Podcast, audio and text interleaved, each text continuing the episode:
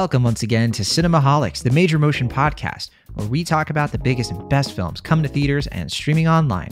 From the San Francisco Bay Area, I'm Jon Negroni, film editor for InBetweenDrafts.com. And from Pittsburgh, Pennsylvania, he's a freelance film writer. His name is Will Ashton. And Will, are you secretly from 30 or so years in the future, but you just stayed? I mean, I feel like an old soul. Um, you You know, like predict I things pretty well. yeah, like I um had an appointment this morning, and I went to the office, or I went to their thing, and I was like waiting at the reception desk for like a few minutes, like, why isn't the receptionist coming? What's going on? And I took a r- look to my right, and they had like this whole little like iPad tablet on the side that I just completely ignored. Oh, like, you didn't check in. Well, I did check in eventually, but I didn't even think Wow. like there'd be a computer here to do this for me. I'm just like, I'll just check in with the person as I'm supposed to do because it just made me realize that in my heart I'm just old. I just do things like an old person. Mr. Millennial, you blockhead. Yeah, yeah. oh man. Uh, this week we're talking about Totally Killer. You know, uh, spe- speaking of things that uh, are a little bit old, uh, this movie already came out a minute ago, but Oh, yeah. we're happy to talk about it a little bit later because it's been getting good reviews. You brought it onto my radar. It's been streaming on Amazon Prime Video as of October 6th, and we're coming to it a little bit late, but it's been taking people by surprise. I don't think people had a feeling that Totally Killer, which kind of it, it's like a Netflix kind of TV movie kind of thing. Uh, you know, it, it's something that might be worth recommending to people who are looking for a spooky movie, a new one this month. Yeah, uh, Amazon though, not Netflix. Um, I said Amazon at the beginning, but I, I'd say it has Netflix vibes. Oh, okay. Yeah, I guess so. I mean, I don't even know what really like Amazon vibes would be, Exactly. but uh, well, I don't usually think of like like Amazon. I mean, they have had some things with rom coms, I guess. Like they had uh, "I Want You Back." That was an Amazon Prime, and, and that kind of similar, similar Uh, was like a kind of a TV movie kind of feel. Yeah, I guess like like what, what was that uh, hit rom com this year? Uh, Red, White, and Royal Blue. I guess that's like yeah, Am- based on the based on the book, which is definitely a bigger deal. Apparently, the movie didn't do the book justice. So, Hmm. but uh, in terms of you know, and I don't say TV movie as a pejorative at all. Like it's not a criticism. If anything, a lot of the time, like these kind of TV movies, like we talked about the Caine Mutiny, Court Martial, not too long ago. Yeah, yeah. These these are comfort watches for me. I mean, the stakes are a little bit more manageable. You don't necessarily have to be in, a, in an audience. You can watch them with your family and friends, maybe the whole community. Sure. Invite so I over. do, I do think it's fair to say that I mean the big movie of the weekend was the Taylor Swift Eras Tour. That's right. Which you thing, watched. which which I was totally fine to watch. Like I figured that was the thing to do, but I didn't oh, want to. you didn't watch it. Well, I I didn't you watch did. it because I was like, well, I want to make sure that this is the the um focus of the review because I feel like those, uh, you know, like that opening weekend was going to be filled with Swifties. I'm not like the biggest uh, Taylor Swift fan. I don't even know if it's fair to call me a fan of hers. Like I just kind of, you know, appreciate some of her music. I've listened to a fair bit of it, but by no means have I ever gone to a concert or like seen, uh, you know, I, I'd never really had any interest in seeing her live. But you know, it was like if this is the big movie, I feel it's worth covering. And Mr. Jon Negroni was just dragging his feet, being like, "Why do we got to talk about that?" I did you push know. back on it. I, I felt convinced, honestly, that it just wouldn't, in my opinion, garner an interesting discussion. We have talked about a Taylor Swift documentary before. We talked about because of Sundance. We talked about Miss Americana, hmm. the the one that she did in 2020. And I, you know, I, I- I think that that I feel like I said everything I need to say about my thoughts on Taylor Swift. Honestly, Well- um, I yeah. I mean, for me, it was more the excitement of reviewing a concert film, which we've never discussed uh, on this show, to my knowledge. Um, you know, it just seemed like that was a fun opportunity. You know, it seems like concert films are really coming back. Uh, we have the Beyonce one coming up later this year. Uh, Stop Making Sense got a restoration courtesy of A24. I I, believe watched the the, last. Odesza one, the last goodbye, which was really fun. But uh, I don't not- think I would review it. I mean, I mean, I don't think there's anything to review. I'm not familiar with that one, but uh, yeah, I don't know. I just feel like that's a genre we haven't discussed before. I think we could have had a fun, uh, interesting conversation. But you know, I'm totally fine with doing a horror movie. That was my one stipulation. Was like, if we're Hmm. gonna do something else, It's October. We got to talk about a horror movie. And this one looked pretty fun. You know, it had nice little, like, kind of scream, happy Death Day vibes to it. Uh, that was yeah, really. Kiernan Shipka, Mad Men Yeah. fame, and Sabrina the Teenage Witch. She kind of comes in here as a little bit of a Jessica Rothe, not clone, but kind of uh, similar vibes. Yeah, like her younger cousin or something. Sure. um, it is funny to me that Kiernan Shipka, who has been playing has been playing a teenager as long as she has, um, partly because like in the show Mad Men, she was playing a teenager when like she like she was playing an older version of a teenager because the way the time works in that show, which I won't say too much, right? Because I don't want to give things away to you. Um, she's only 23, but she's still able to play high schoolers. Um, I think that's kind of uh, you know, a kind of a testament to her career being so successful early on because of Mad Men and other things she's done along the way. Sure. I mean, yeah, we're only in season three of Mad Men, so it was a bit of a whiplash uh, for me. You know, we're watching the show very, very gradually, and then now I see this movie, and it's like, oh yeah, she's all grown up. It just I kind of felt like, like I kind of went forward in time, not back. there you go. Uh, Yeah. Yeah. Um, in terms of like films, she hasn't done a lot of very noticeable ones. Um, in fact, I think this is the first movie I've seen her in, um, besides uh, Carriers, the 2009 film. But I mean, I think she had like a small part in that, and she was still pretty young. But yeah, uh, I, yeah, she's been I more in like the TV stuff. Yeah, I was gonna say. I mean, I know she she has been in some other films, but they've been pretty minor indie stuff. This is definitely the first lead role I've seen because I never watched the Sabrina show. So uh, yeah, it's it was definitely a nice little like okay, here's a good showcase for her. We know Mhm. that she can act, uh, you know, because of Mad Men, but like, can she carry a film like this? That's the question. And yeah, that was a enticing prospect for me to watch this film. I did. I just double checked her filmography, and actually, I have seen her in something else, but it was animated. She voiced um, the the English voice in a Japanese animated movie when Marnie was there, the 2014 film. Uh, so, so I have technically seen her in something else. Uh, she's also I'm seeing here for the first time. She's going to be in a movie called Red One, which is a an action Christmas movie.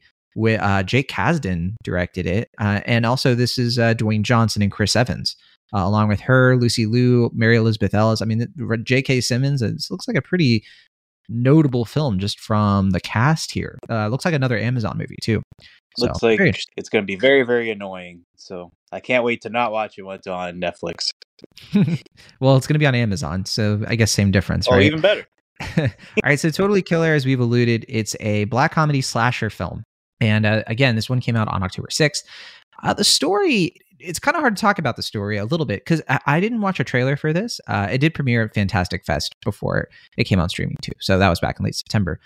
But um, I'll, I'll say real quick the cast includes Olivia Holt, Julie Bowen. Um, let me look at the full list here because I know there's more than that. Um, Charlie Gillespie, uh, Leanna Liberato, Randall Park, um, a few people, a few faces I don't recognize as as readily, but uh, the story of it falls like since I didn't watch the trailer, there there's something that happens kind of early on that I was a little bit like, whoa, oh, okay, like that's happening. Okay, all right. Uh, it, was, it seemed kind of random to me actually, but um, we it's the movie takes place in this small town in the present day and it's been like 35 years since a series of murders, uh, three serial killings um, by an unknown person who wore this mask. There's a, there's some Scream vibes in it, uh, very similar. You know, they even call out Scream uh, at one point in the movie, so it's a bit self aware in that way. But basically, this killer came along, had this like weird mask, killed these three teenage girls, three 16 year old girls, uh, and each one he stabbed or they stabbed uh, 16 times. I say he because the mask is like male, right? But that's the mystery, right? It could be a guy, it could be a girl, non-binary, who knows?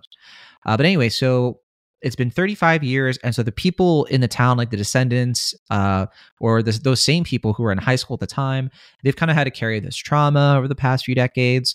And you know, Julie Bowen plays this mother who was friends with the three girls, and so her daughter, uh, Kiernan Shipka, uh, her character, she's trying to like instill in her like you got to be careful, like these stabbings are real. And it's even scarier because like people are still talking about these murderers. Uh, one of the all grown up high schoolers has like a true crime podcast. It's kind of making fun of like the whole true crime podcast wave of the last decade or so. Uh, directly, I think lampooning the popular ones like Serial, for example.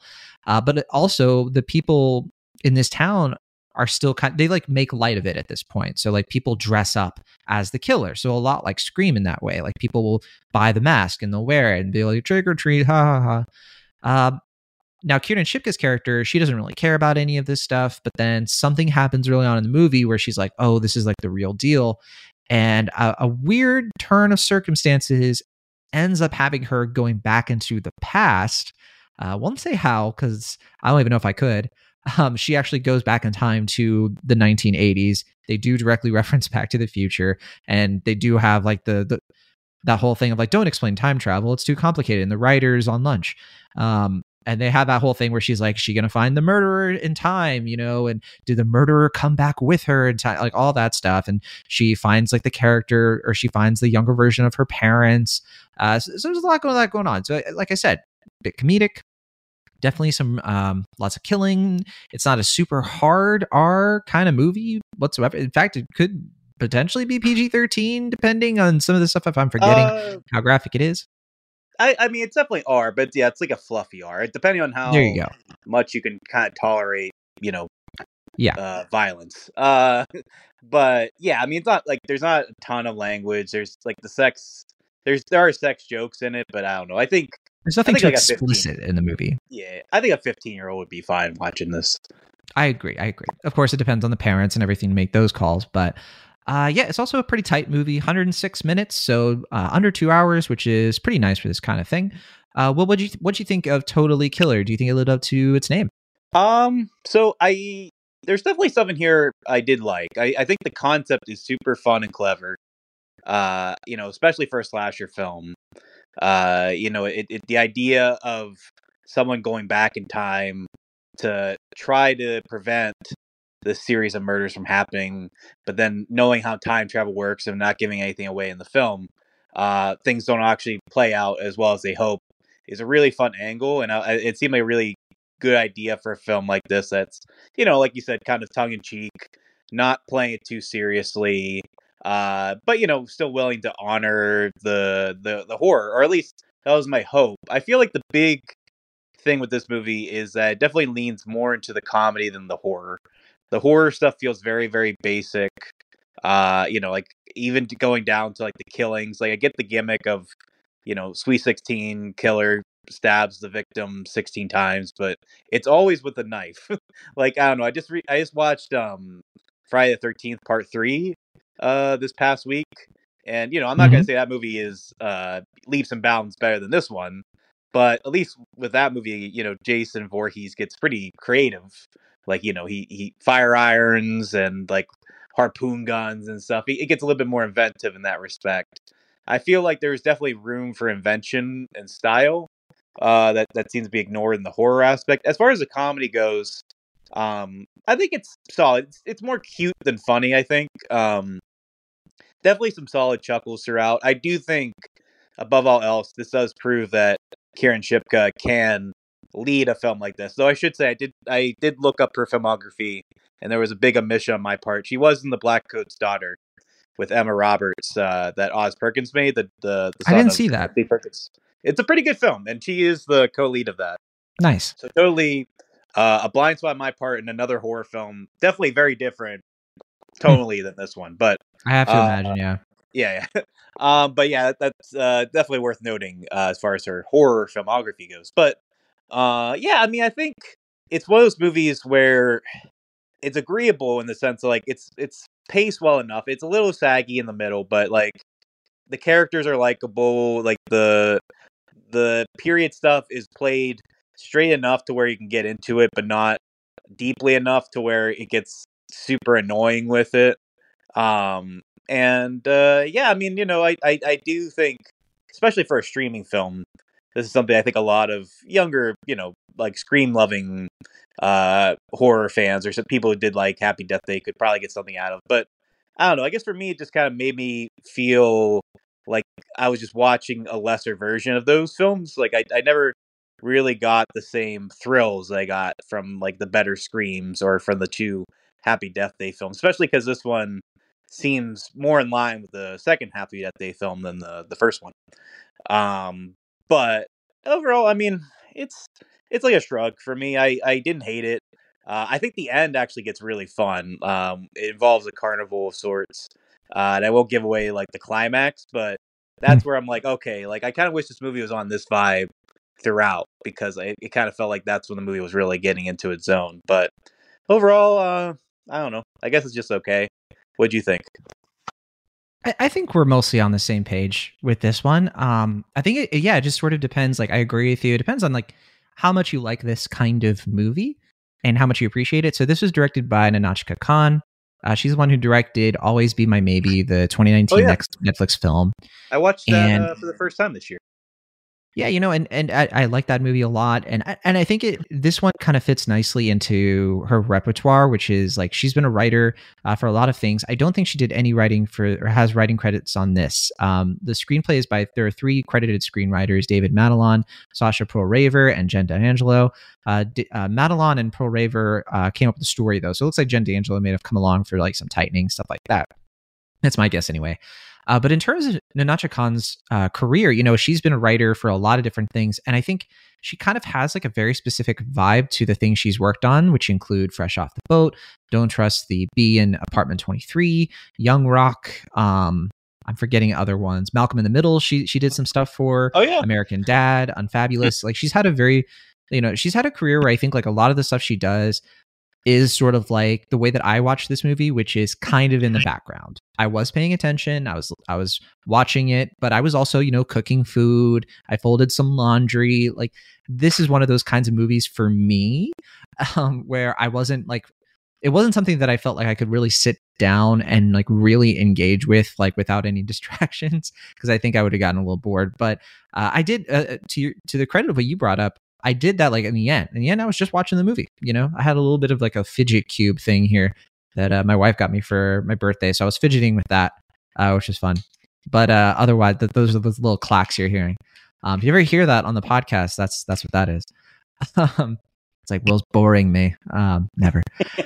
But yeah, no, Uh, I, I agree with a lot of uh, what you're pointing out. Like, it's not the most artful movie, but it's not trying to be. So I, I think that you can meet it on that level. I think that the message of the movie, I guess, is you know, it's pretty plaid. Uh, okay, you know, like uh, appreciating your parents, understanding that your parents were horny teenagers in high school. Sure, uh, I think that Kiernan Shipka kind of sells uh, a character and a story that isn't as compelling as I think what she's bringing to it in her performance, but she's very convincing. Uh, and I think it, yeah, it's it's who knew? Kiernan Shipka is a really good actor. Uh, I think that she's just good at selling dialogue that can be a little wacky, but also she has a lot of presence as an actor. Uh, I think that you definitely saw that in Sabrina the Teenage Witch, which, whew, that show really went off the rails, but like she never really lost focus with it. I, I think by the I mean by the time I stopped watching, it was definitely in spite of her uh, as a performer. And so I'm just personally waiting for like the next thing that she's going to work on that's really going to be like, you know, at her level as an actor. Uh, who knows when that's going to happen next. But uh, everybody else here, I, I think like we don't get enough Julie Bowen. I think that Julie Bowen is like Modern Family. eh, She's probably my favorite aspect of that show. Um, just because like I think she's like sneaky funny. Um, I didn't watch all of Modern Family, but of, of a lot of it I, I did. mean- she was usually the character I gravitated toward the most. who all who did watch all of Modern Family? I think actually Matt Serafini. A bunch of people did. I mean, sure. I mean, it was a comfort watch, right? It was a show you always know what you're going to get with it, and you know, I've seen clips online of like over the years, like the stuff I didn't watch, and I was like, yeah, you know, it had its moments. But uh, I think Bowen, to me, was always like kind of like Shipka. Like I think she's just like a really good actor who kind of just does things that are a little bit safer and a little bit more, you know. And then that's her right as a as an actor, I guess. But as for everybody else, I think where the movie kind of falls apart for me is like these teenagers. I thought were really, really the, the writing just doesn't serve them well. I, I don't think it's the performances. I just think it's like I didn't care. You know, when the horror stuff started flying, it's like the movie's so goofy with its premise and it's trying to make me laugh so much that when people start dying, I'm not feeling anything. And I think a horror movie's got to have a little bit of that. I had, I needed some of those stakes. There were moments when characters do die that I theoretically should have felt something and I didn't.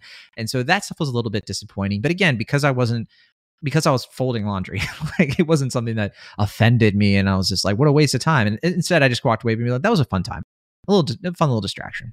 Yeah, I mean, I definitely agree, and and it's not something I really dwelled on, but definitely uh, a good point that like they go so out of their way to like make these characters as two dimensional, like the the people, the victims, the people who die, uh, mm-hmm.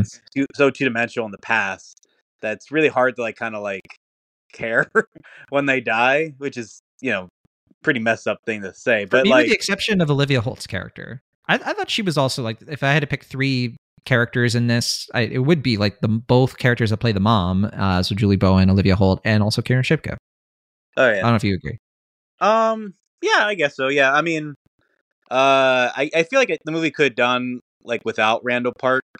I, I get like because the connection with um always be my maybe, but I never really felt like he brought a whole lot to the film. Uh, I don't know. I guess other than that, I, I didn't really take any uh, issue with any of the cast uh, here. Um, though I didn't really feel like, like you said, like I didn't think anyone was really, uh, you know, bringing uh, their A game per se. But nevertheless, um, yeah, like they didn't yeah. need to, right? At sure. least I didn't think so. But yeah, I don't know. I guess for me, and I, I don't like uh, knock this film for this, but I, I do kind of feel like maybe I'm a little worn out on the the Scream formula because that was such like in, like 30 years ago that was like a really kind of revolutionary thing because we had been so accustomed to like the paint by numbers aspect of the slasher film.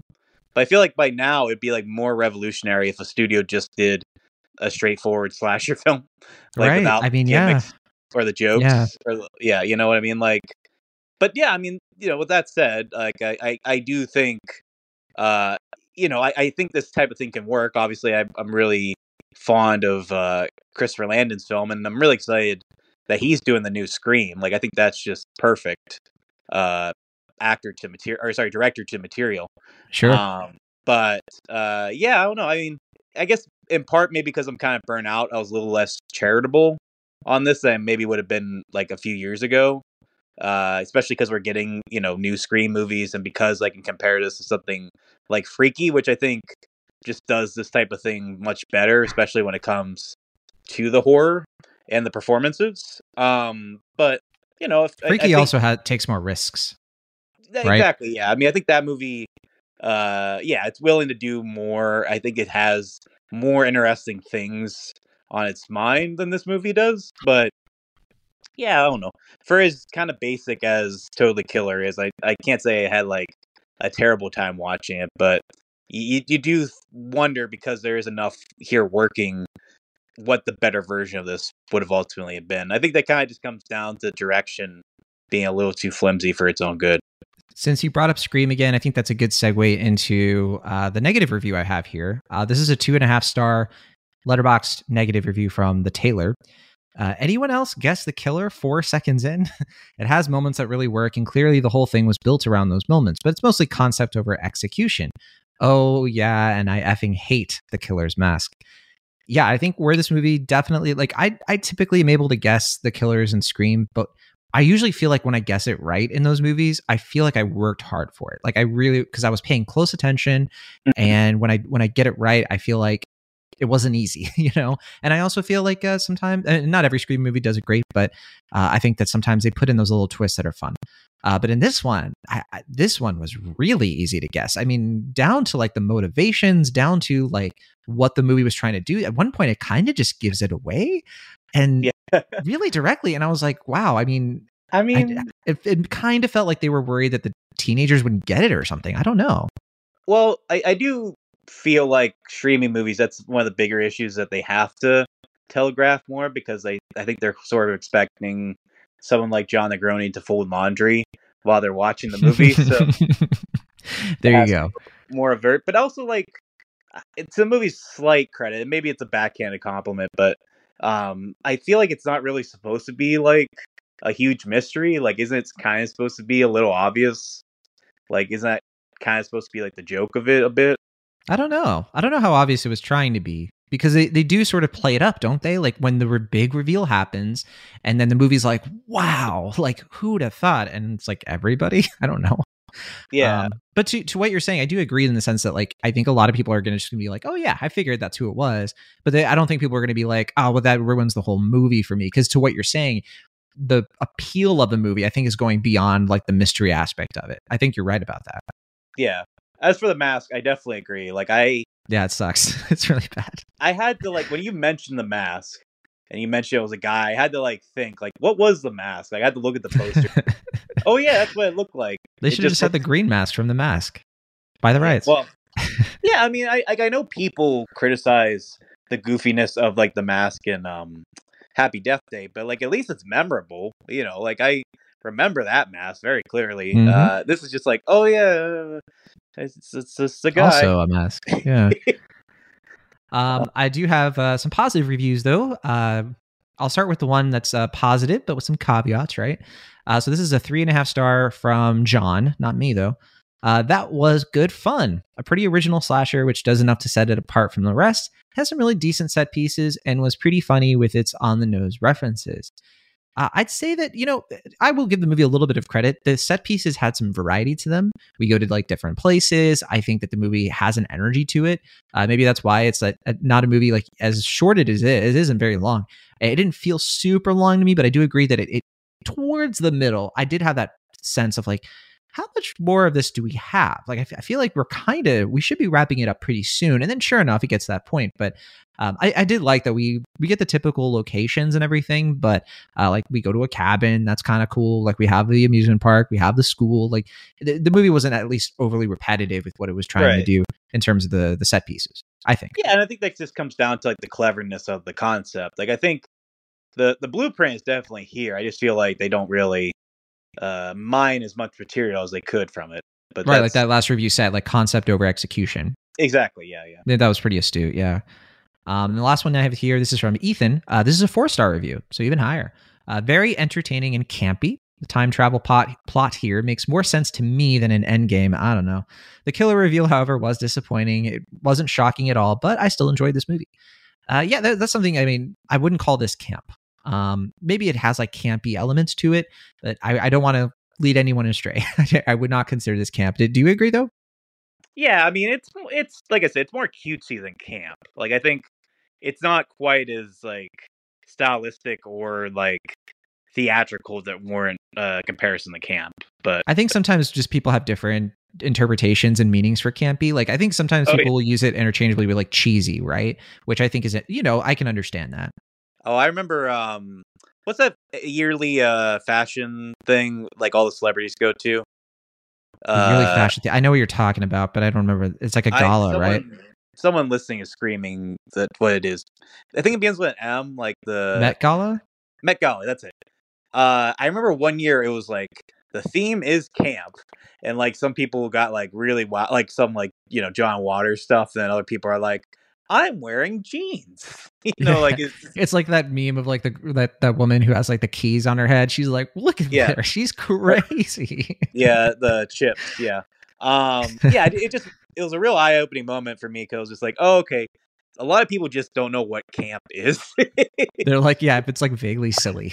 Like, right. Yeah. Yeah, but that's okay. I I, I think like I, I get where people can be coming from with that. Like if you watch a campy movie, there it's not mutually exclusive, right? There's there's a lot of like silly, cheesy things that happen in campy movies. So, but yeah, definitely a distinction.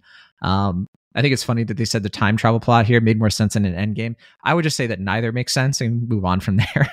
I think they're just. That's my take. uh, I think they're referencing the fact that the movie references Endgame. But That's like, true. That's true.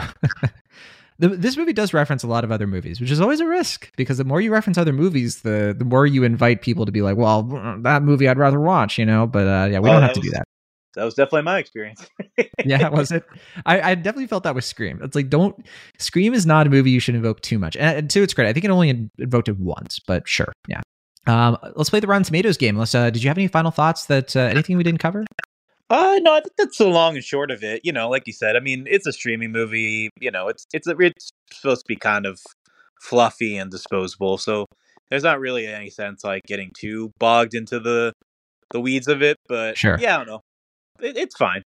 Let's look at the tomato meter first. Uh, we have 93 critic reviews. What do you think? What's your best guess for the critic score? Um, I I imagine critics are more favorable than than I am, and probably even you. Uh, I would say it's like probably like seventy eight percent. That's not too far off. It's actually higher. Uh, it's 87%. So it's actually okay. the inverse. Yeah. Yeah, yeah, But I think to what you're saying, it's like the average rating is probably not that high. It's just a lot of people are giving it a pass. Like even the critic consensus here says Totally Killer may not take full advantage of its promising conceit, but this time traveling horror sci-fi mashup is still enjoyable overall. So yeah, I think people are just kind of giving it a pass because they're like, yeah, the performance is good, and you know Mhm. my laundry got folded on time, so there's Yeah, that yeah. at least. um, okay, the audience score, uh, 500 plus ratings. What do you think the audience score is? Um, maybe a little lower, but probably still high. Maybe like eighty four percent. A little bit lower. Uh, this one's uh, closer to your guess for the critics score, 77%, which I find pretty surprising. So I guess like people are watching it, maybe they see the high critic score and they're like, oh, this is like a really good. Oh, okay. It's not Yeah, that yeah, yeah. good. Yeah. I could see that. Yeah, maybe. And then we'll finish up with Letterboxd here. So we have, uh, let's see, we have 138,000 watches. That's way more than I expected, actually.